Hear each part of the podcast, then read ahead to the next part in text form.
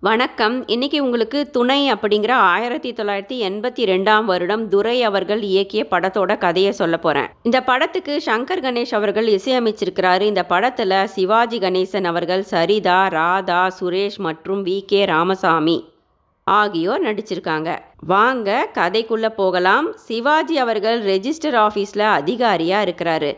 தினமும் வேலைக்கு ட்ரெயினில் போயிட்டு வருவார் சிவாஜி. அவருடைய மனைவி இறந்து விட்டார்கள். சிவாஜி மிகவும் கலகலப்பாக எல்லோரிடமும் நட்பாக பழகக்கூடிய குணம் கொண்டவர். சிவாஜி அவர்களுக்கு ஒரு மகன் இருக்கிறார். மகன் சுரேஷுக்கு இப்போது இருபத்தி நான்கு வயதாகிறது. சிவாஜி அவர்கள் தன்னுடைய மனைவி இறந்ததிலிருந்து மகனை உயிருக்குயிராக அன்பாக வளர்த்து வந்து கொண்டிருக்கிறார். சுரேஷும் அப்பாவின் மனதை புண்படுத்தாமல் பார்த்து கொண்டிருக்கிறார். சுரேஷ் இப்போது ஒரு நல்ல நிறுவனத்தில் நல்ல வேலையில் இருக்கிறார். தந்தை சொல் சட்டாத சுரேஷும் தான் காதலிக்கும் ராதாவை பற்றி அப்பாவிடம் சொல்லாமல் பயந்து கொண்டிருக்கிறார். அப்பா சிவாஜியின் மனதை எக்காரணம் கொண்டும் காயப்படுத்தி விடக்கூடாது என்று சுரேஷ் நினைக்கிறார். அதன் காரணமாக தான் காதலிக்கும் ராதாவை பற்றியும் இதுவரை அப்பாவிடம் சொல்லாமல் இருக்கிறார் சுரேஷ். ஆனால் சுரேஷ் காதலிக்கும் காதலி ராதாவோ மிகவும் துடுக்குத்தனமாக தைரியமாக இருக்கக்கூடிய பெண். ராதாவும் நல்ல ஒரு வேலையில் நல்ல ஒரு சம்பாத்தியத்தில் இருக்கிறாள். அவளுடைய அப்பாவுக்கு இப்போது வேலையில்லை. அம்மா ஒரு குடும்பத் தலைவி. ஒரே மகளான ராதாவுக்கு இருபது வயது இருக்கும். சிறு வயதிலேயே வேலைக்கு சென்று குடும்பத்தை காப்பாற்றுவதனால் ராதாவுக்கு தன்னம்பிக்கை தைரியம் மட்டுமல்ல தான் நினைப்பதுதான் சரி என்ற எண்ணம். ராதாவை யாராவது குறை சொல்லிவிட்டால் கடும் கோபம் ஏற்பட்டு குறை கூறியவர்களிடம் சண்டை போடுவது மட்டுமல்ல பழிவாங்கும் குணமும் அவளுக்கு இருக்கிறது. ஆனால் நல்ல அழகும் திறமையும் உண்டு ராதாவுக்கு. சிவாஜி அவர்கள் ஆபீஸுக்கு ட்ரெயினில் செல்லும் போதும் வரும்போதும் அவருடன் பல பெண்கள் பயணிக்கின்றனர். எல்லா இளம் பெண்களுக்கும் சிவாஜி அவர்களை மிகவும் பிடிக்கும். காரணம் மிகவும் கலகலப்பாக அன்பாக பழகுவதுடன் மிகவும் கண்ணியமாக உதவும் குணத்துடன் சிவாஜி இருப்பதுதான். சிவாஜி அவர்களுடன் தினமும் ட்ரெயினில் வேலைக்கு செல்பவர் சரிதா. சரிதாவுக்கு இருபத்தி ஏழு இருபத்தெட்டு வயதிற்கும் இன்னும் திருமணமாகவில்லை. சிவாஜியின் பக்கத்து வீடுதான் சரிதாவினுடையது. சரிதா நன்கு படித்து ஓரளவுக்கு நல்ல வேலையில் இருக்கிறார். சரிதாவின் அப்பாவுக்கு இரு மனைவிகள். சரிதாவின் அப்பா இறந்து விட்டார். சரிதாவின் அம்மாவும் இறந்து விட்டார். இப்போது சித்தியும் சித்தியுடைய அந்த மூன்று பிள்ளைகளுடனும் சரிதா வசித்து வருகிறாள். சரிதாவினுடைய அண்ணன் காதல் திருமணம் செய்து கொண்டு வீட்டை விட்டு சென்று விட்டார். யாருக்கும் சரியான வேலை இல்லை. சரிதாவின் தம்பி திலீப் இப்போது படித்து முடித்துவிட்டு வேலை தேடிக் கொண்டிருக்கிறார். குடும்ப சூழ்நிலையினால் சரிதா தனக்கு திருமணம் என்ற ஒன்று என்றுமே கிடையாது. இப்படியே சம்பாதித்து குடும்பத்தை காப்பாற்றிக் கொண்டே இருக்க வேண்டியதுதான் என்ற வெறுமையான எண்ணத்திற்கு வந்துவிட்டார். இப்போது சரிதாவின் தம்பிக்கு ரியல் எஸ்டேட் தொழில் செய்யும் ராஜீவுடன் பழக்கம் ஏற்படுகிறது. ராஜீவை தன்னுடைய வீட்டுக்கு அழைத்து வருகிறார் தம்பி திலீப். வந்த ராஜீவோ சரிதாவை பார்த்து உடனே விரும்ப ஆரம்பித்து விடுகிறார். ராஜீவ் தான் ஒரு அனாதை என்று தன்னை அக்குடும்பத்தில் அறிமுகப்படுத்தி கொண்டு பழகி சரிதாவை திருமணம் செய்து கொள்கிறார். எளிமையாக சரிதா ராஜீவ் திருமணம் நடந்து முடிகிறது. அந்த திருமணத்தை சிவாஜி அவர்களே எளிமையாக ரெஜிஸ்டர் ஆஃபீஸில் நடத்தி வைக்கிறார். சிவாஜி அவர்கள் சரிதாவுக்காக அவளின் திருமணத்தன்று மிகவும் சந்தோஷப்படுகிறார். தன் வசதியினால் ராஜீவ் இப்போது அந்த குடும்பத்தை ஓரளவுக்கு சந்தோஷமாக வைத்திருக்கிறார். மனைவி சரிதாவிடமும் மிகுந்த அன்புடன் இருக்கிறார் ராஜீவ். அந்த திருமணம் வெகு நாட்கள் நிலைக்கவே இல்லை. திடீரென ஒரு நாள் போலீஸ் வந்து ராஜீவை இப்பகுதியில் தேடுகிறது. சிவாஜியிடம் போலீஸ் வந்து கேட்கின்றனர்.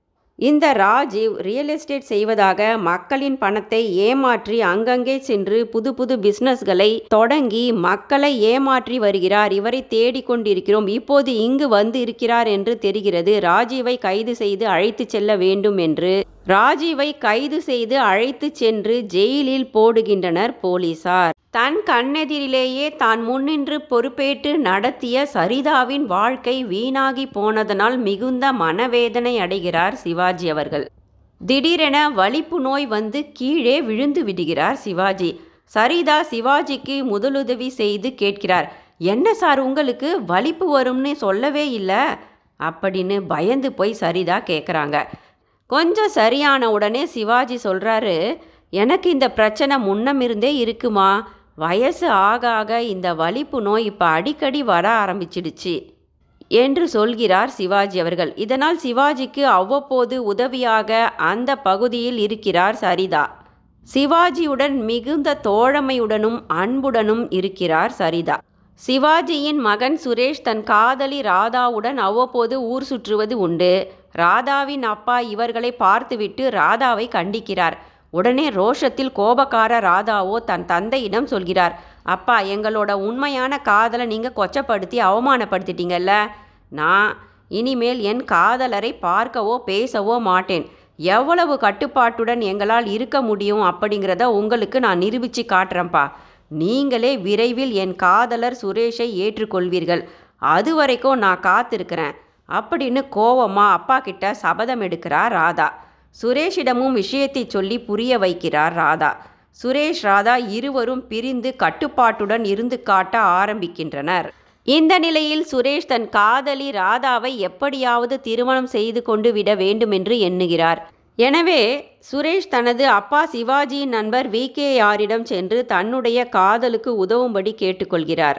வி. கே. ஆரும் ஒரு திருமண புரோக்கராக இருக்கின்ற காரணத்தினால் நண்பர் சிவாஜியிடம் சென்று உன் மகன் சுரேஷுக்கு ஒரு நல்ல வரன் வந்திருக்குப்பா வா நாம ரெண்டு பேரும் போய் பொண்ணை பார்த்துட்டு வரலாம் என்று ராதாவை பெண் பார்க்க சிவாஜியை அழைத்து கொண்டு வி அவர்கள் ராதாவின் வீட்டுக்கு செல்கிறார். ஆனால் விஷயம் அறியாத ராதாவோ தான் சுரேஷை காதலிக்கின்ற காரணத்தினால் தன்னை பெண் பார்க்க வந்த சிவாஜியை யாரோ என கருதி கொண்டு அவரை எப்படியாவது விரட்டி அடித்து விட வேண்டும் என்று கால் மேல் கால் போட்டு அமர்ந்து கொண்டு மிகவும் அவமானமாக பேசுகிறார். மேலும் பெண் பார்க்க மாப்பிள்ளையை அழைத்து வராமல் மாப்பிள்ளையின் அப்பா சிவாஜி மட்டும் வந்திருப்பதை ஏளனமாக சுட்டிக்காட்டி சிவாஜி அவர்களை மிகவும் கேவலமாக சித்தரித்து பேசுகிறார் ராதா. சிவாஜி கிளம்பி வெளியில் வந்து விடுகிறார் கோபமாக. உடன் வந்திருந்த வி. கே. ஆர். ராதாவிடம் தனியாக சென்று என்னம்மா இப்படி முட்டாள்தனமாக நடந்துக்கிட்டியே அவர்தான் நீ காதலிக்கிற சுரேஷோட அப்பாமா சுரேஷ் சொல்லி தான் சுரேஷின் அப்பா சிவாஜியை நான் இங்கே அழைச்சிக்கிட்டு வந்தேன். அதை நான் உன்னிடம் எப்படியாவது சொல்லிடலாம்னு தவிச்சுக்கிட்டே இருந்தேன். நீ ஏன் அதுக்குள்ளே இப்படி நடந்துக்கிட்டியம்மா என்னம்மா இது? யாராக இருந்தா என்ன? பெரியவங்களுக்குன்னு ஒரு மரியாதை இல்லையாம்மா?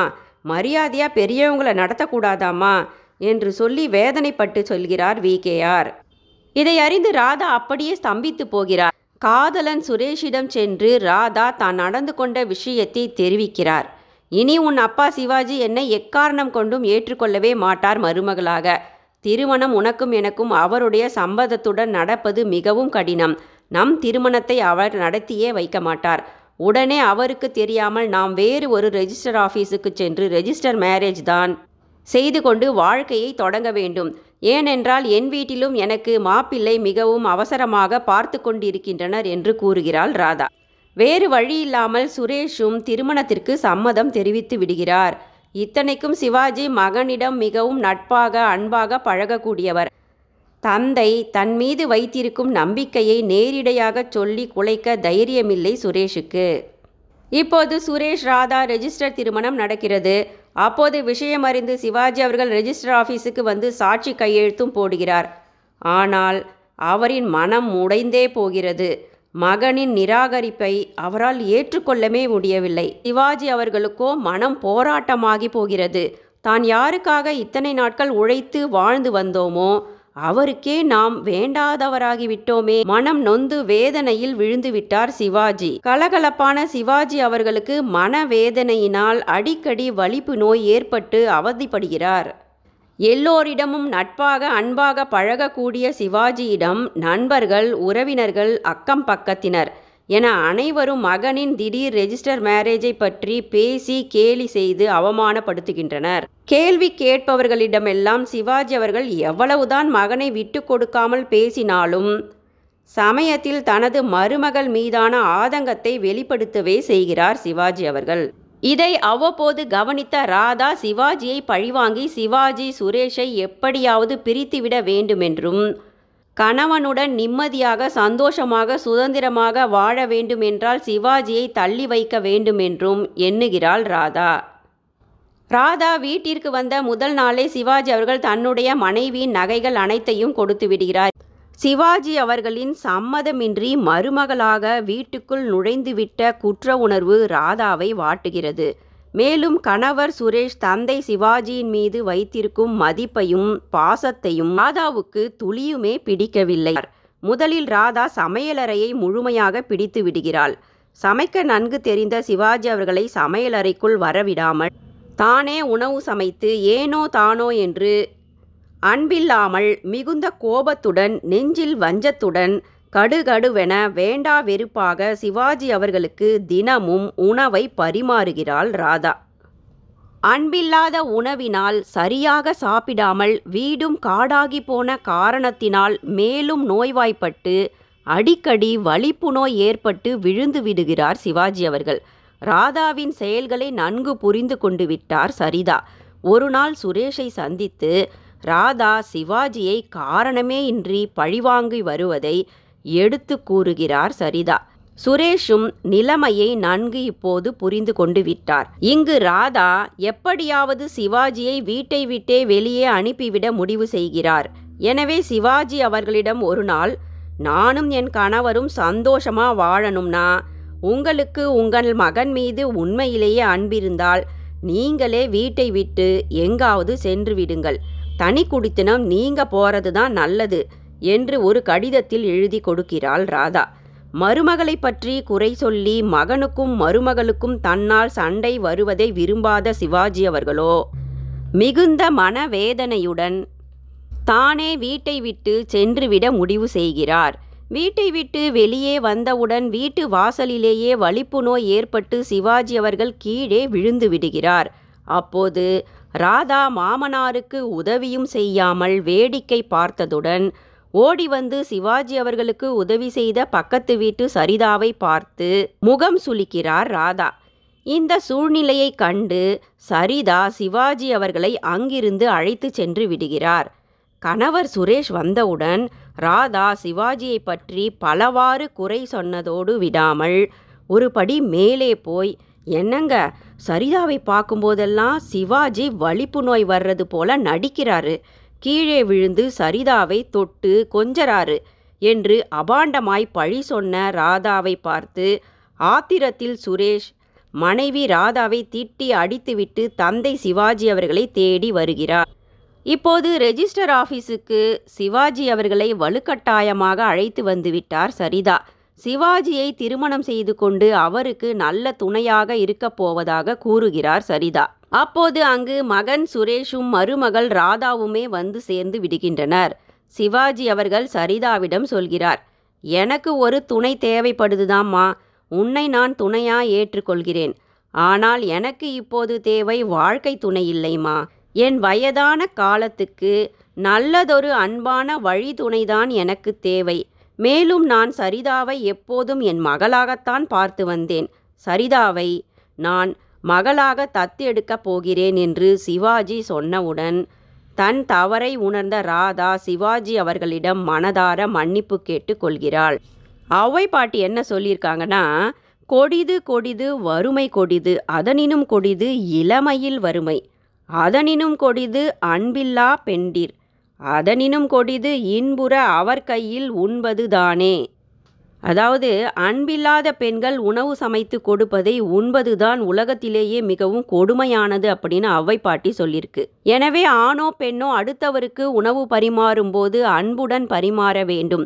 நமது மற்ற கோபம் மற்றும் எரிச்சலை எக்காரணம் கொண்டும் அடுத்தவர் சாப்பிடும்போது காட்டவே கூடாது. நன்றி.